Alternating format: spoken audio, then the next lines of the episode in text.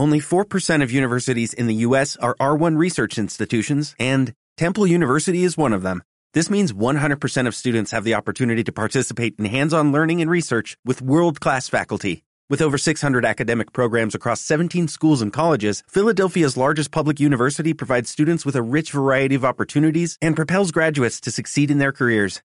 Temple University. Schedule a campus tour today at admissions.temple.edu/visit. Esto es Chisma Retro. cine, Música. series, Datos curiosos.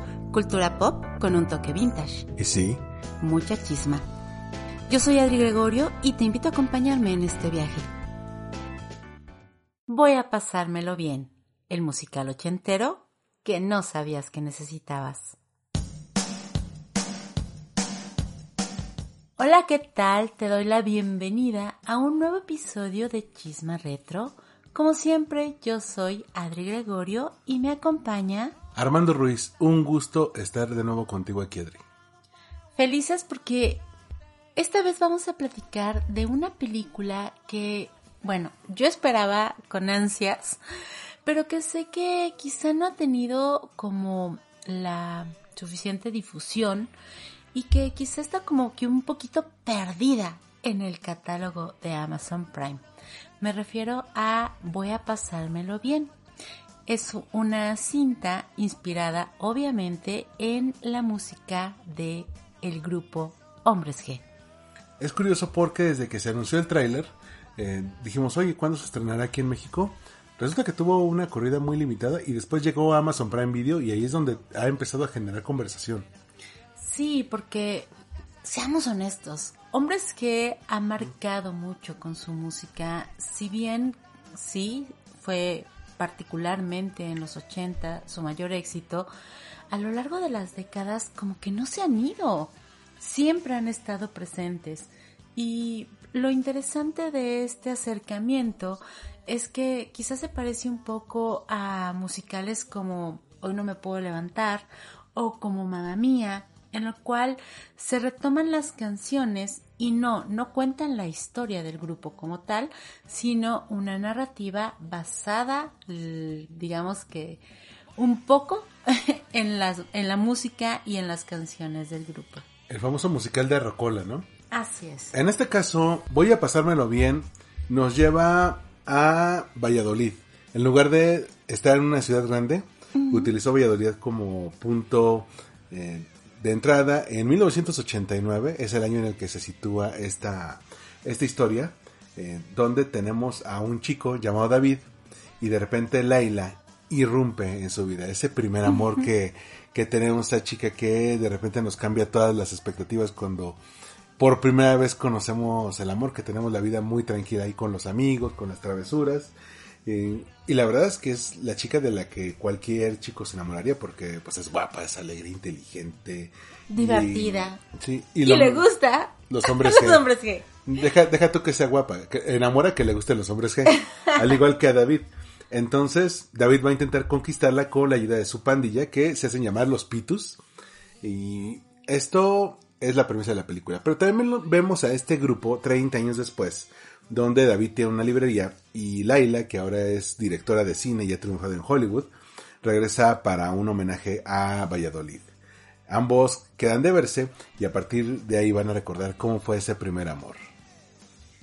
Y es una historia entrañable. Suena muy sencilla la premisa, pero la realidad es que nos va desarrollando no solamente la historia de amor entre estos dos personajes que vivieron ese romance adolescente, casi de verano, aunque bueno, estaban en la escuela, pero que pa- casi casi parecía como algo mm, pues muy fugaz, sino también de todos los personajes que lo rodean, sus amigos, eh, esta, como dices, esa típica pandilla, ¿no? Que eran los chicos un poco, eh, como dice la canción de Nunca hemos sido los guapos del barrio. Bueno, pues no eran los más cool de la escuela, al contrario, eran como un poquito, pues los ñoños, ¿no? O sea, eran como los que estudiaban mucho, los mataditos, y que no tenían mucha popularidad, la realidad. Sin embargo, al encontrar como esta motivación de conquistar a esta chica, eh, se meten como en un mundo completamente diferente, tratan de ser distintos, pero bueno, también van descubriendo mucho de quiénes son ellos como seres humanos en ese momento particular en el cual nos presenta la película. Es un coming of age, pero desde un principio nos muestran el tono, ¿no? Como la canción de los hombres G se va a juntar con coreografías en campo abierto, o mejor dicho, en ciudad abierta, porque utilizan las plazas, las calles, eh, utilizan un ensamble de baile. Los niños eh, forman parte de los musicales y de repente eso hace que alguien que haya crecido con esa música en su infancia o en su juventud se sienta eh, relacionado, pueda conectar con los personajes, pero también quienes no, y que nos gustan las canciones de los hombres que tiene muchos guiños.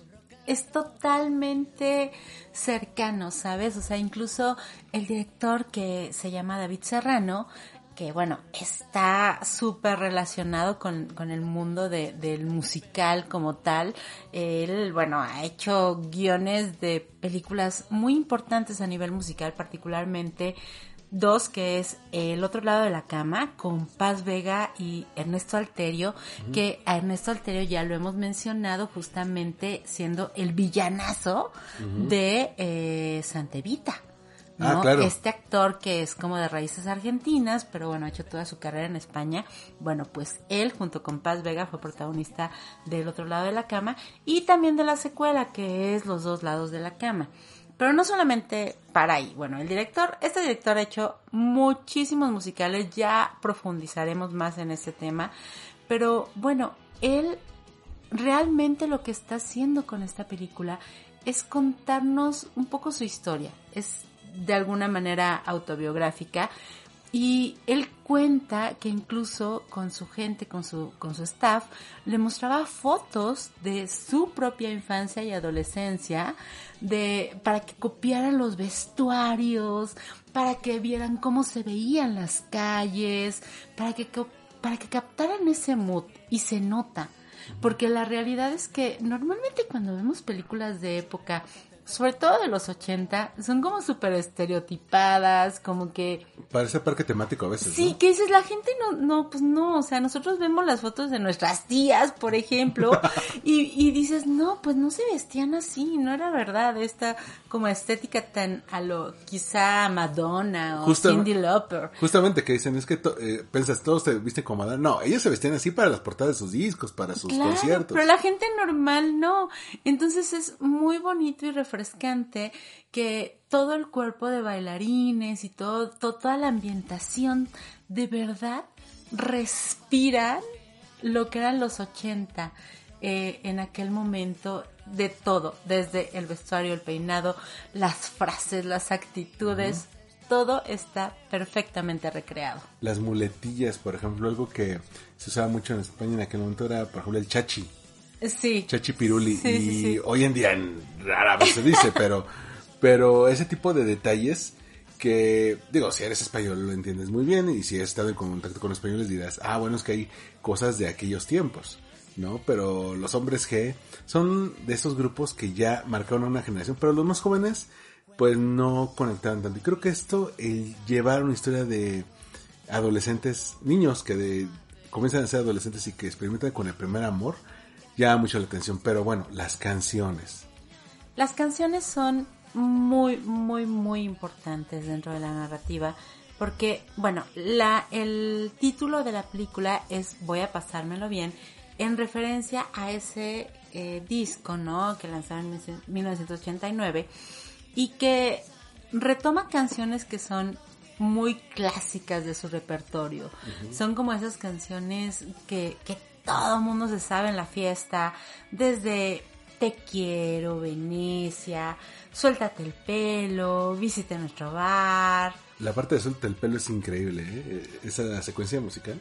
Claro, no, pero también algunas que quizá no son tan, tan, tan conocidas. Bueno, sí son conocidas, pero quizá no fueron éxitos tan fuertes en su momento como pues dejar que las niñas se acerquen a mí. Eh, bueno, una que es muy, muy, muy importante que se llama Dos Imanes, que es una balada hermosa, pero pues que quizá no tuvo los mismos picos de popularidad que un Te quiero o Temblando, ¿no? Pero que es bellísima y que significa dentro de la, de la película. Y también, obvio, los dos momentos que son súper importantes, que son eh, voy a pasármelo bien y devuélveme a mi chica.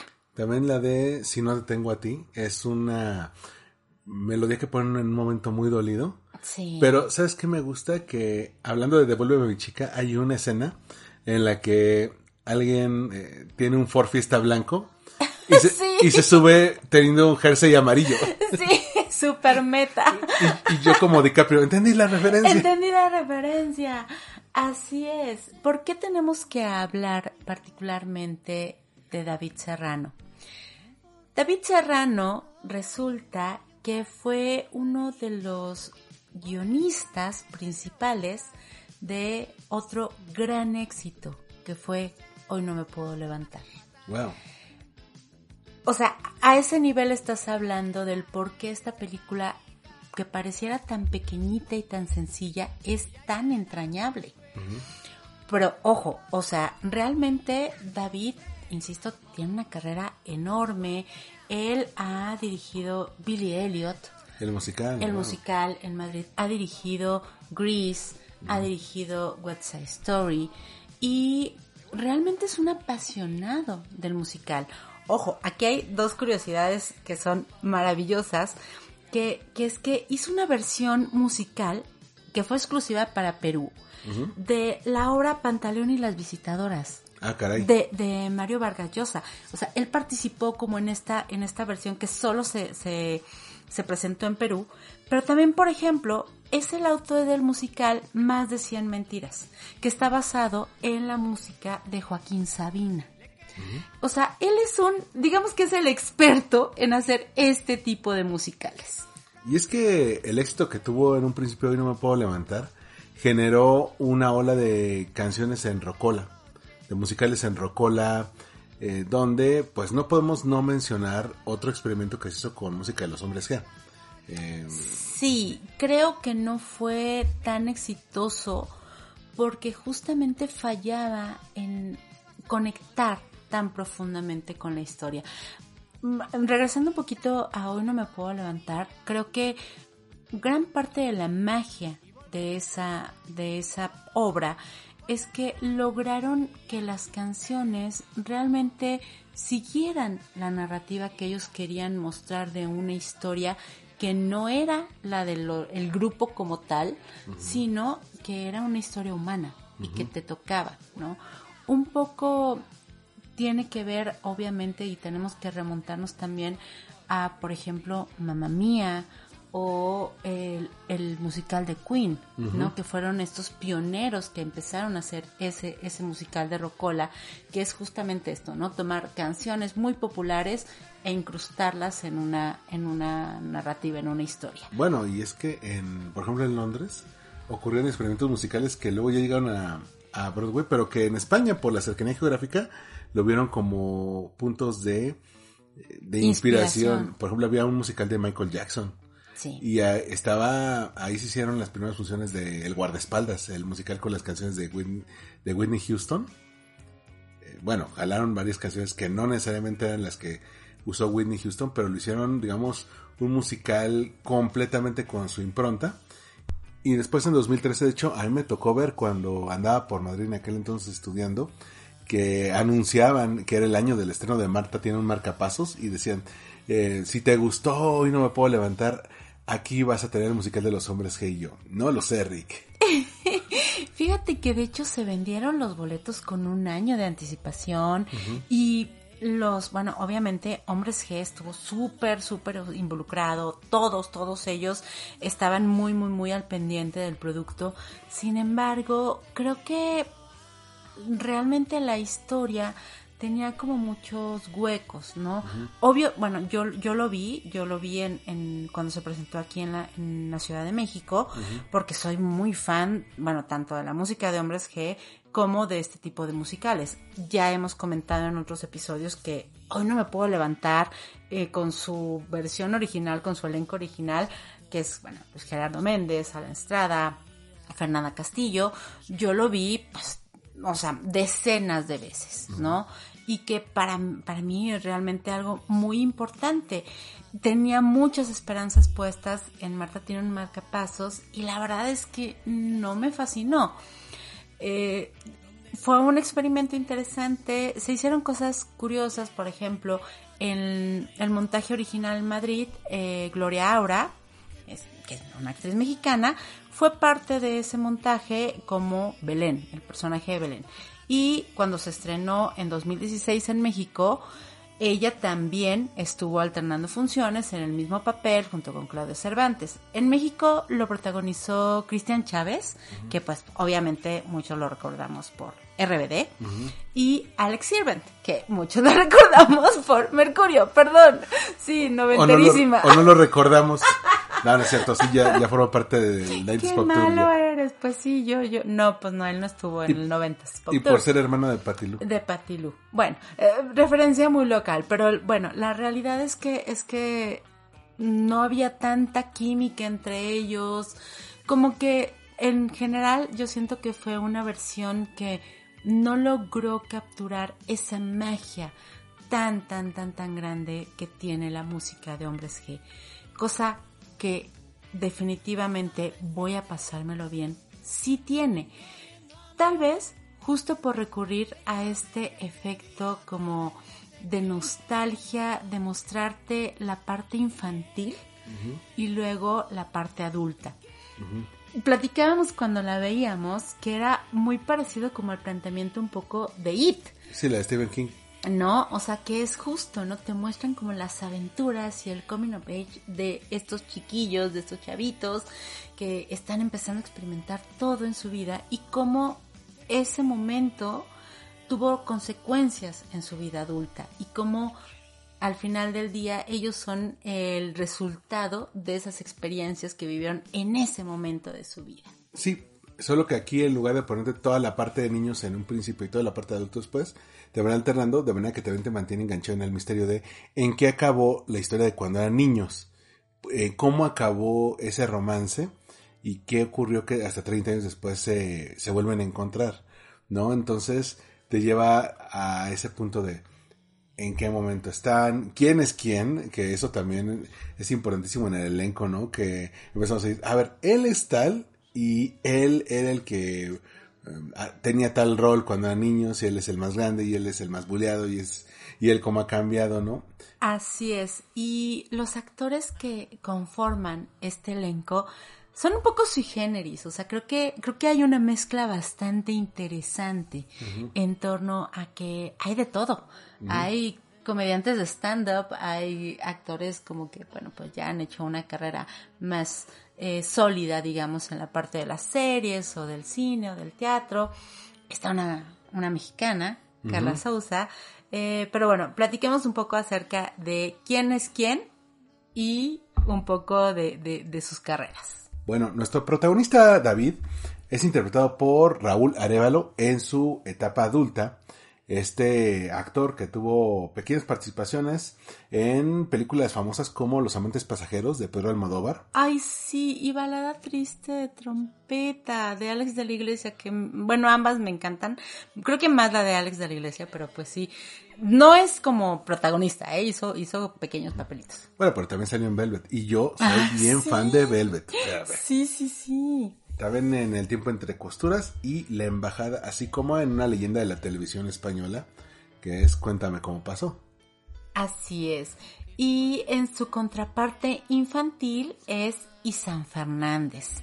Isan Fernández es padrísimo porque el niño también, o sea, sí tiene como 13 años realmente.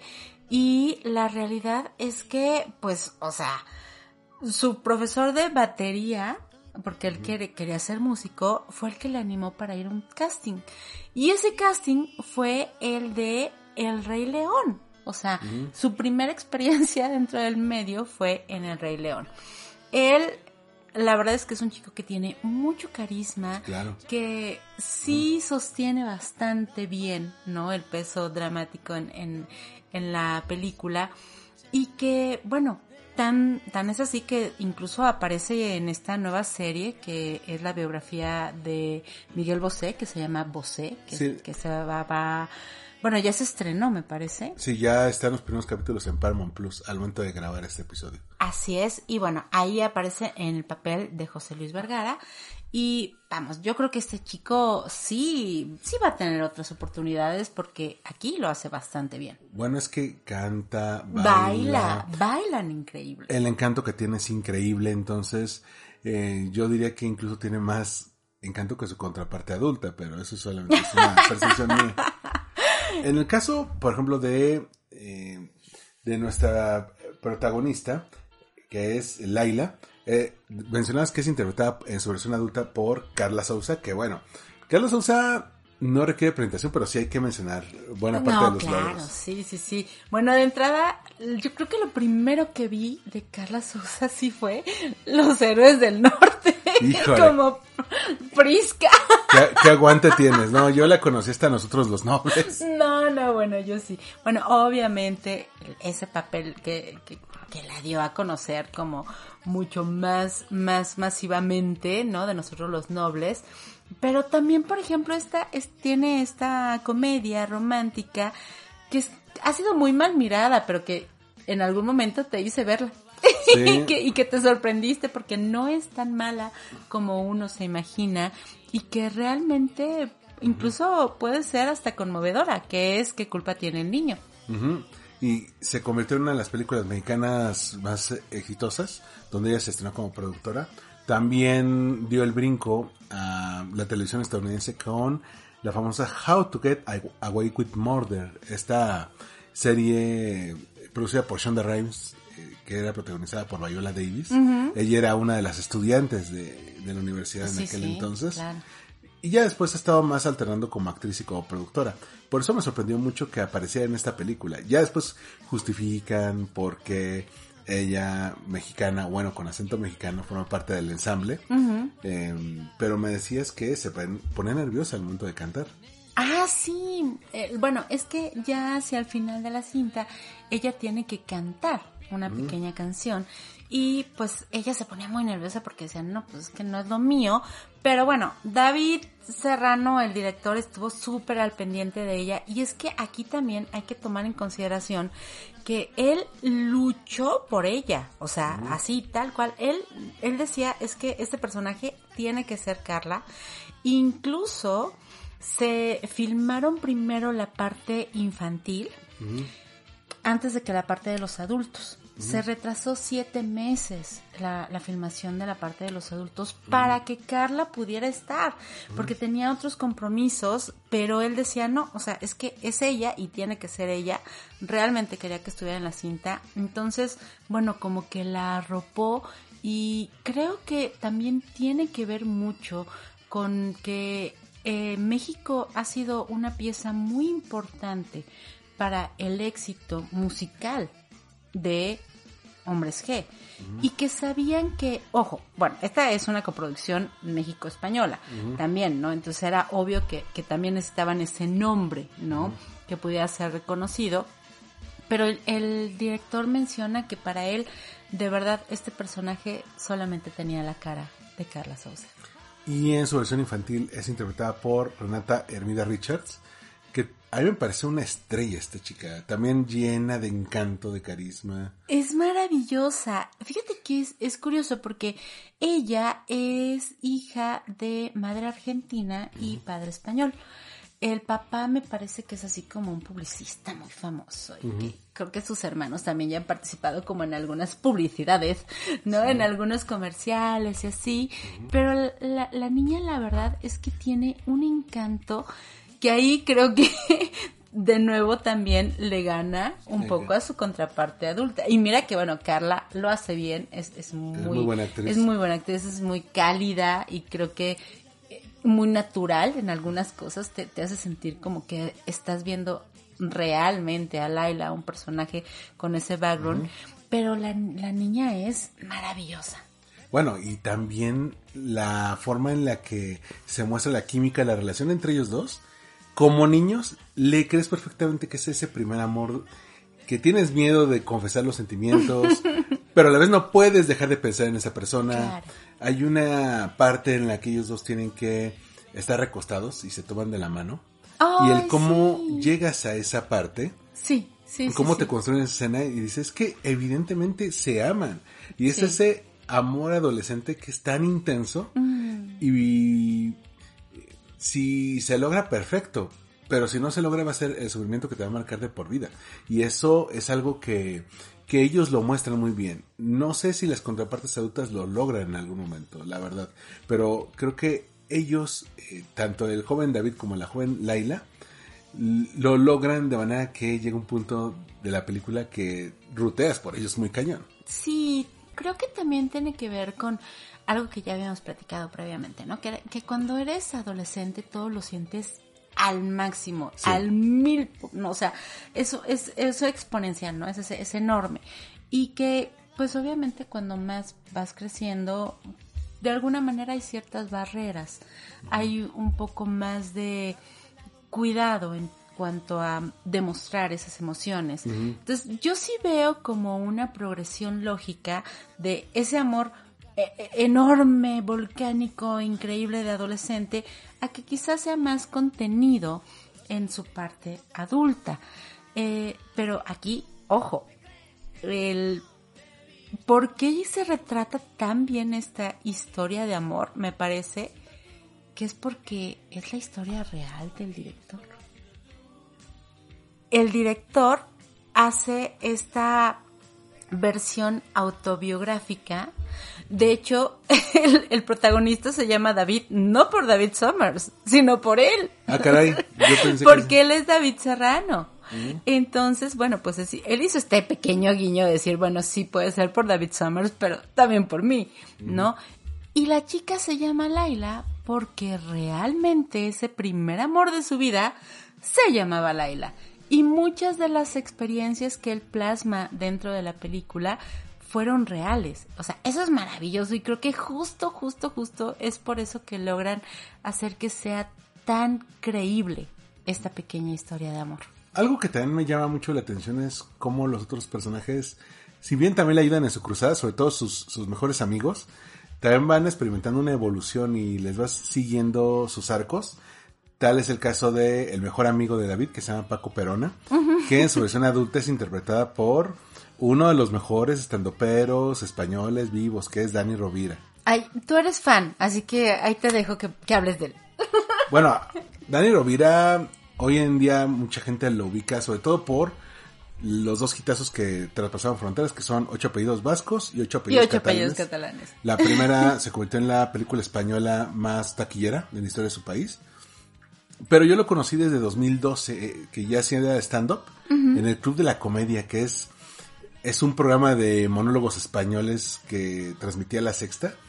Y ya de ahí dio el brinco a la actuación. Obviamente cuando la rompe con ocho apellidos vascos, lo jalan para todo. Se convierte en host de los Goyas Sí, en más sí. de una ocasión. En- recientemente vimos un especial de stand-up de él en Netflix. Durísimo, Dur- durísimo. durísimo, pero, pero bastante, bastante divertido, la verdad. Es que su humor siempre ha sido muy over the top. Que lo he visto tener una evolución de, Claro. de ser este chico andaluz que hablaba atropellado a un actor ya consolidado que ha hecho drama, que ha hecho comedia. Aquí, eh, por vez primera en mucho tiempo, no es protagonista, es el mejor amigo de nuestro amigo, pero también es un cuate que, eh, que lo vemos en su contraparte infantil, interpretado por Rodrigo Díaz. Vemos que es el clásico amigo eh, leal que tiene estos juegos donde pueden estar eh, ellos tres, cuatro contra el mundo y de repente él descubre que pues sus gustos van mm, de una manera que no es igual al resto de sus amigos, ¿no? Eh, damos el brinco a un personaje ya más adulto que dice, no, es que yo soy gay, tengo mi pareja, pero te hace ver los dos tiempos, antes de que se encuentre con, con ese lado de él, con, con el lado de sus preferencias, y, y como es 30 años después, donde ya tiene pues pareja estable, ya tiene una vida mucho más, eh, mu- mucho más adulta, y dices, imagínate, del punto A al punto B, toda la evolución que tuvo que haber pasado. Incluso él menciona anécdotas, puntos clave a lo largo de su vida que también definieron cómo iba a ser el adulto que sería. Y Dani Rovira le imprime eh, un enfoque de comedia muy, muy curioso porque es un personaje muy contenido. Eh, curiosamente Sí, es el personaje sí. más serio. de Más serio.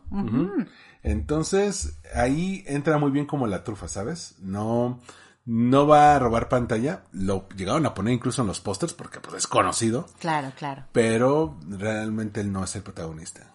Ay, pero el que se roba la película, para mi punto de vista, es eh, el personaje de Luis Niño, que está interpretado por Rodrigo Gibaja. En su versión adulta está hecho por Raúl Jiménez.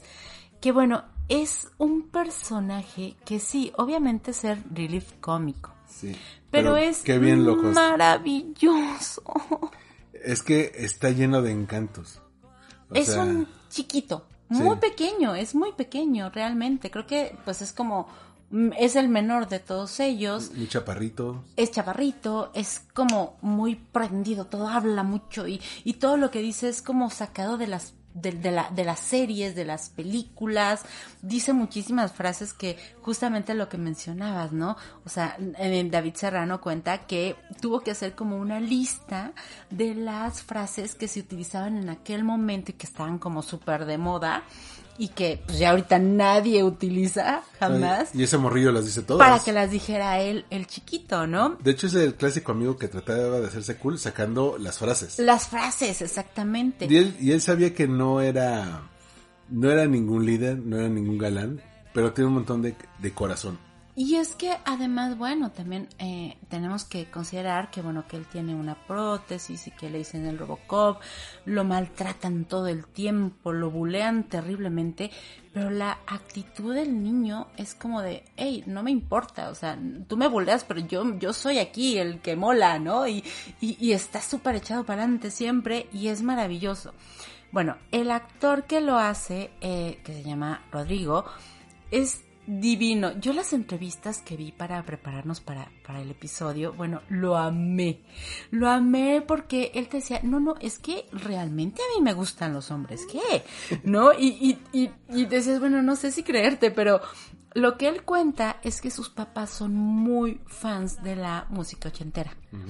Entonces, que bueno, cuando lo castearon para, para aparecer en la película, le sacaron todos los cassettes que ellos tenían de los hombres G y le prestaron un Walkman. Uy. O sea, cosa rarísima. Que además también hay otra anécdota muy chistosa porque justamente el niño que hace de David, que es Isan Fernández, cuentan que cuando la primera vez que le dieron el Walkman así para, y un cassette para, para hacer su escena, él creía que se metía con todo y cajita, como, Oh. como, como que se imaginaba que era un cartucho. Como, no. como, como iTrack o como los, no los de Nintendo. sé, no sé, no sé, pero que fue un momento muy chistoso porque pues que, que todo el mundo se reía, ¿no? Que o sea, no, ¿cómo crees? Pero pues es lógico, ya ese niño jamás en su vida había visto ese aparato, ¿no?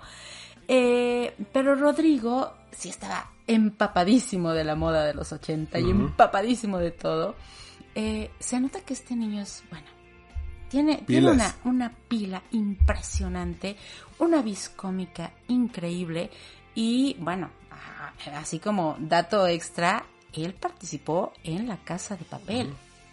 Y en un capítulo cumbre, además, en un capítulo que es, es algo muy, muy, muy, muy fuerte, realmente es, es un chiquillo que de verdad te hace disfrutar cada vez que está en pantalla. Y ustedes lo van a poder ubicar no solamente porque es no es chaparrito, sino su look eh, roba la pantalla. De entrada, eh, él es muy fan del fútbol, aunque no pueda jugarlo. Eh, ya nos dirán un poco más por lo De hecho, se pierna. vuelve director de, del Valladolid. ¿no? Sí, ya cuando es grande. Ajá, sí, sí, Pero de sí. niño trae un luxazo con una melena que es como Maradona en México 86. O- o menudo. Eh, o menudo o Camilo Sesto.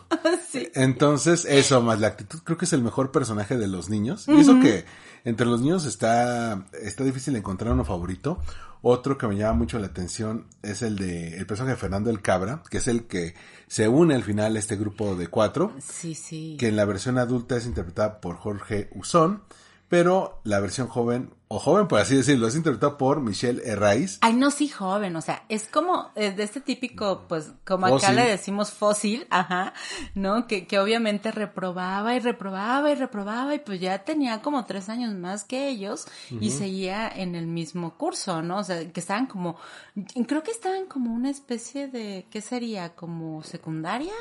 Sí, como entrando a la secundaria, pero él le dice, no, pues te vamos a expulsar porque llevas varios años repitiendo. Y es por eso que se une a ellos, ¿no? Como, eh, ok, yo los ayudo a ser cool, ustedes me ayudan a pasar de año. Sí, se supone que él es el que les dice cómo hacerse cool frente a las chavas y al final resulta que no saben nada, pero... Como suele suceder normalmente en esos casos. Bueno, es que también, estás en secundaria y los únicos que te van a dar consejos son gente que está igual de perdida que tú, entonces... y por último está el personaje de Almudena, que es Ay. otra chica que se une al grupo de amigas, que es interpretada en su versión adulta por Teresa Hurtado de Ori y en su versión eh, niña por Gabriela Soto, que también ahí tiene como una historia de amor con, con tu Luis, entonces... Sí, y que es como muy cercana con Laila y que tienen una relación bien padre, ¿no? También hay como esa amistad muy, muy clave entre ellas dos. Entonces vemos varios elementos aquí que como mencionábamos hacían eco de historias de Coming of Age, ochenteras y todavía algunas noventeras, ¿no? Mencionabas a It, también Stand By Me, pero bueno, los 80 eran eh, momentos específicos y salieron películas también bastante buenas como Los Pequeños Rascals, ¿te acuerdas? Uy, también te acuerdas de una cinta que después platicaremos de ella en Chisma Retro, pero de Now and Then. Sí, claro. Que eran justamente estas historias de cuatro chicas cuando eran muy jóvenes, cuando eran amigas, de niñas, y como crecieron. Me recuerda mucho a ese, a ese formato de película familiar, casi dominguera, ¿no? O sea, ¿no sientes que esta película era como la típica que veías eh, en el Disney Channel o en Sí, Canal claro. 5, no sé, para ver con toda la familia, divertirte y realmente pasarla bien? Sí, y el que tomaran referencias donde ves no solamente el primer amor, ves también tus aventuras con los amigos, tu primera fiesta, la primera vez que te cachan en el colegio, la, la tristeza de la separación, el cómo te Algunos enfrentas- dramas no, no menores, pero que creo que Mm. entran de una forma muy natural, ¿no? O sea, algo que me gustó mucho de la película es que en ningún momento nos hacen sentir que algo está ahí de forma fortuita. Cada uno de los elementos, de las anécdotas, aunque parezcan pequeñas y poco significativas, después tienen un peso y tienen una razón de ser. Y además, al final es una feel good movie.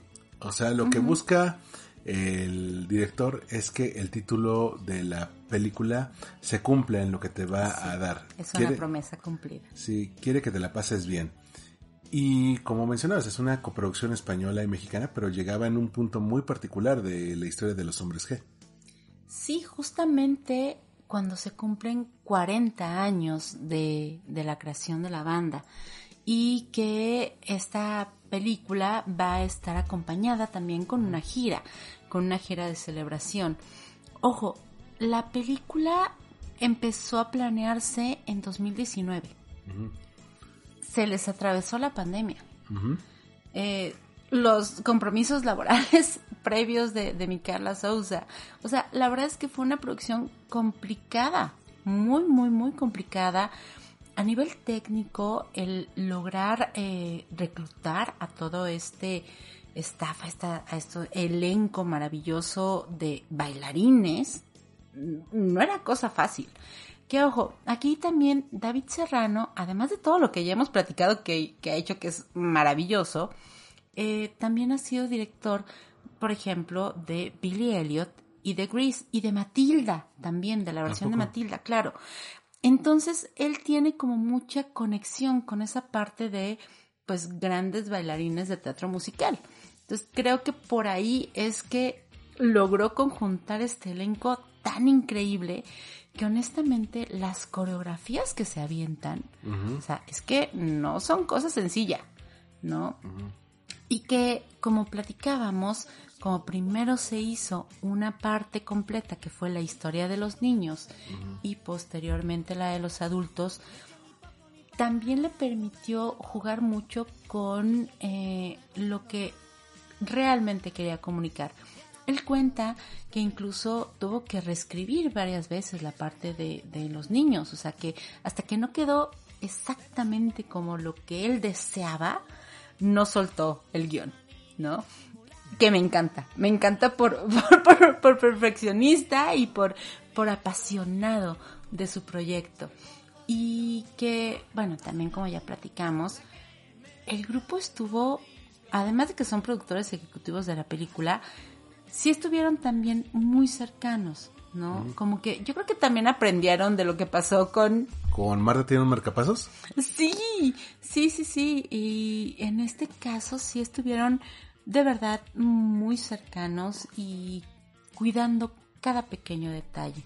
Incluso, pues sin spoiler, pero pues aparecen en algún momento al final de la película, que es, que es un momento muy lindo, justamente con el elenco infantil y te dan esa sensación de que cumplen como el círculo completo. Aquí también, seamos honestos, Hombres G ya habían hecho dos películas con ellos actuando. Sí, claro. O sea, devuélveme a mi chica y suéltate el pelo. En la cual aparece nada más y nada menos que Tatiana. Ah, Sí, caray. La reina de todos los niños, sí. Esta cinta de 1988 que tuvo un guion y fue dirigida por el padre de David, eh, Manuel Summers. Obviamente fue un vehículo para promocionarlos. O sea, era de estas películas como, ¿sabes? O sea, tipo... ¿Dónde quedó la bolita? O verano peligroso. O, o, o Retando el Destino, ¿no? La de Magneto. Cambiando el destino. Sí, esa mera. Pero, por cierto, la de... Eh, Devuelve a mi chica, que como pasaba con la canción en España se llamaba Sufre Ramón, pero con M. Es- la puedes encontrar en YouTube, la película del 87. Sí, sí, sí. Y bueno, también recordemos, fue muy difícil que esa canción entrara al mercado mexicano. Acuérdate que, pues, pues es que Raúl Velasco no estaba muy contento con ese, con, bueno, con, con esa frase en particular de Bueno, la canción. y si Raúl Velasco, tomamos en cuenta que él era el gatekeeper de la escena musical. Lo que él decía era lo que se escuchaba. Y por eso luego tenemos una disonancia muy cañón entre lo que ocurría en México y Latinoamérica y en el resto del mundo. Pero en el caso de los hombres G, lo cierto es que eh, pegaron incluso una generación después en México que en España. Te quería contar algo rápido. Yo, el mismo año que se estrenó Marta tiene un marcapasos, yo fui a ver a los hombres G en Barcelona. ¡Guau! En ese entonces yo tenía 28 años. Eh, fui con todos mis amigos de aquella edad, la mayoría latinos. Entonces teníamos amigas españolas y ellas decían, no, yo no quiero ir porque se me hace eh, que música como de papás. Ah, ok. Entonces, pues ya fuimos y encontramos que buena parte de los que estaban ahí eran nosotros teniendo entre 26 y 28 años. La mayoría de los de ahí eran como de 45 para arriba, es decir, que ¡Wow! una generación anterior habían pegado los hombres que y luego llegaron a, a México y Latinoamérica y por eso buena parte de los eh, millennials lo tenemos muy en el corazón. Y también, yo creo que los hombres que en México, pues es que no solamente abarcan los 80, ¿no? Los 90. Los 90 también fueron bastante importantes, o sea, Bueno, es que tuvo la carrera eh, solista de David Summers. y- Además, Y, también, luego el claro. comeback con Lo Noto. lo noto. Que por cierto no pudo entrar en este en esta película. Ay, sí, y que justamente David cuenta que para él fue muy difícil dejar atrás esa canción, dejar fuera, por ejemplo, esa canción, o que quizá temblando no tuviera como una mayor preponderancia. Eh, hablaba también de solo un par de palabras, que es que son la verdad es que el catálogo de canciones de Hombres G es muy extenso, es enorme y bueno, era lógico que iban a quedar fuera canciones importantes, pero creo que aquí lo importante es que lo que logra David Serrano, el director, es justamente eso, no hacer una escena absurda con tal de que quepa algún tema, ¿no? Sí, además de que lo noto también fue víctima de la censura en las estaciones de radio. Ah, claro. Traía, claro, claro. traía dos frases particularmente que... Palabras, sí, que podían ser altisonantes. Al menos aquí en México, en España eran de lo más comunes. Digo, todavía no llego a entender qué es una grosería y qué no hay en España. Porque luego utilizan palabras de uso común que aquí pues, mi abuelita me daría una- un par de cachetadas por, por soltarlas en la mesa, pero... Diferencias culturales, sí.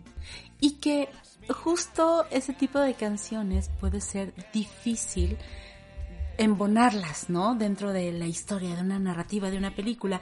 De hecho, justamente David Summers confiesa que fue muy difícil encajar la canción de Devuélveme a mi chica, bueno, Sufre Mamón, porque la realidad es que cuenta una anécdota muy específica, ¿no? Es algo muy, muy, muy único, ¿no? Sí. O sea, Un forbista blanco y un jersey amarillo. Exactamente. Y polo pica Entonces, creo que aquí la maravilla es que David Serrano, al hacer que los chicos sean verdaderos fans de la música de Hombres G, pues no resulta raro que la canten y que la canten como como pues en una escena muy natural, vamos, ¿no? O sea, porque no tiene que hacer avanzar la trama, simple y sencillamente es una canción que ellos disfrutan cantar y que en sus contrapartes adultas lo hacen a través de un karaoke. Que creo que todos nos podemos sentir identificados. Sí, además, el que los una, el que sean fans de los hombres G, y justamente como mencionas, a través de los Walkman, ¿no? Que eh, se regalaban, se hacían mixtapes, eh, era el punto de entrada, hacía que, pues, los hombres G no solamente fueran el motivo musical para los números, eh, los números de baile, los números de canto, sino que también fueran parte de la película. Sí, una fuerza y motivación, claro. Sí, que los hombres G se fueran reconocidos como, como un elemento cultural en España, o al menos en la España del 89, que es donde está la película. Y bueno, mm, sinceramente era una película que yo esperaba mucho, que me daba muchísima ilusión ver, pero que sé que para mucha gente era como que "Ma, de noche y en patines, ¿no? Creo que ha hecho muchísima falta mayor promoción, que es como de estas películas que pasan muy de noche, que ojo, también obviamente se, se estrenó como en un, en un momento de muchos estrenos high profile, Sí. ¿no? De otros eventos televisivos que obviamente se robaron la atención en streaming. Qué curioso, decimos televisivos, pero realmente nos referimos a eventos de streaming que fueron pues más relevantes y que quizá por eso pasó como un poco de noche, ¿no?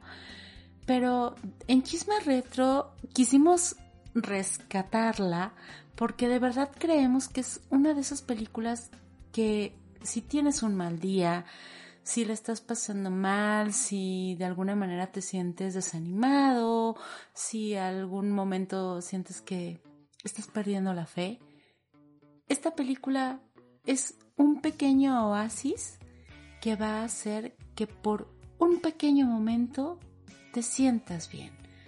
Que por algunos minutos, algunas horas, te olvides del mundo. Y si eres fan de los 80, y si te gusta la música de hombres G, o si simplemente tienes esa nostalgia de aquel, aquella época que ya no existe, de verdad la vas a disfrutar muchísimo y creo que es una de esas películas que merece ser vista. Y para aquellos que quieran encontrarla, recuerden que la pueden encontrar en Amazon Prime Video. Ahí, si ya tienes la cuenta de Prime Video, ya no necesitas una suscripción extra. Date la oportunidad. Es una historia con mucho corazón, eh, cortita, directa. Si eres fan de estas canciones de los hombres G, te va a fascinar la manera en que le integran a la historia. Muchas gracias por acompañarnos.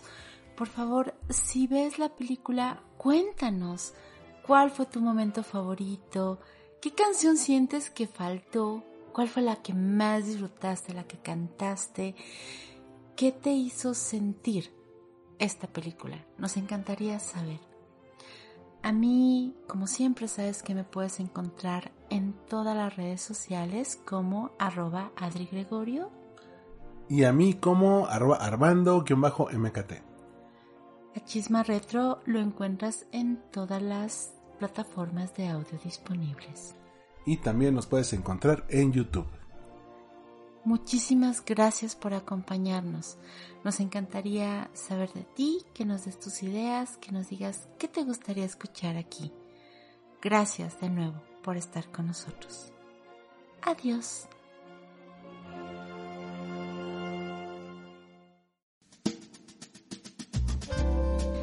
Gracias por escuchar Chisma Retro. Disponible en todas las plataformas de podcast. Sígueme en arroba adri-gregorio y arroba Chisma Retro. ¿No te encantaría tener 100 dólares extra en tu bolsillo? Haz que un experto bilingüe de TurboTax declare tus impuestos para el 31 de marzo y obtén 100 dólares de vuelta al instante. Porque no importa cuáles hayan sido tus logros del año pasado, TurboTax hace que cuenten. Obtén 100 dólares de vuelta y tus impuestos con 100% de precisión. Solo con Intuit TurboTax.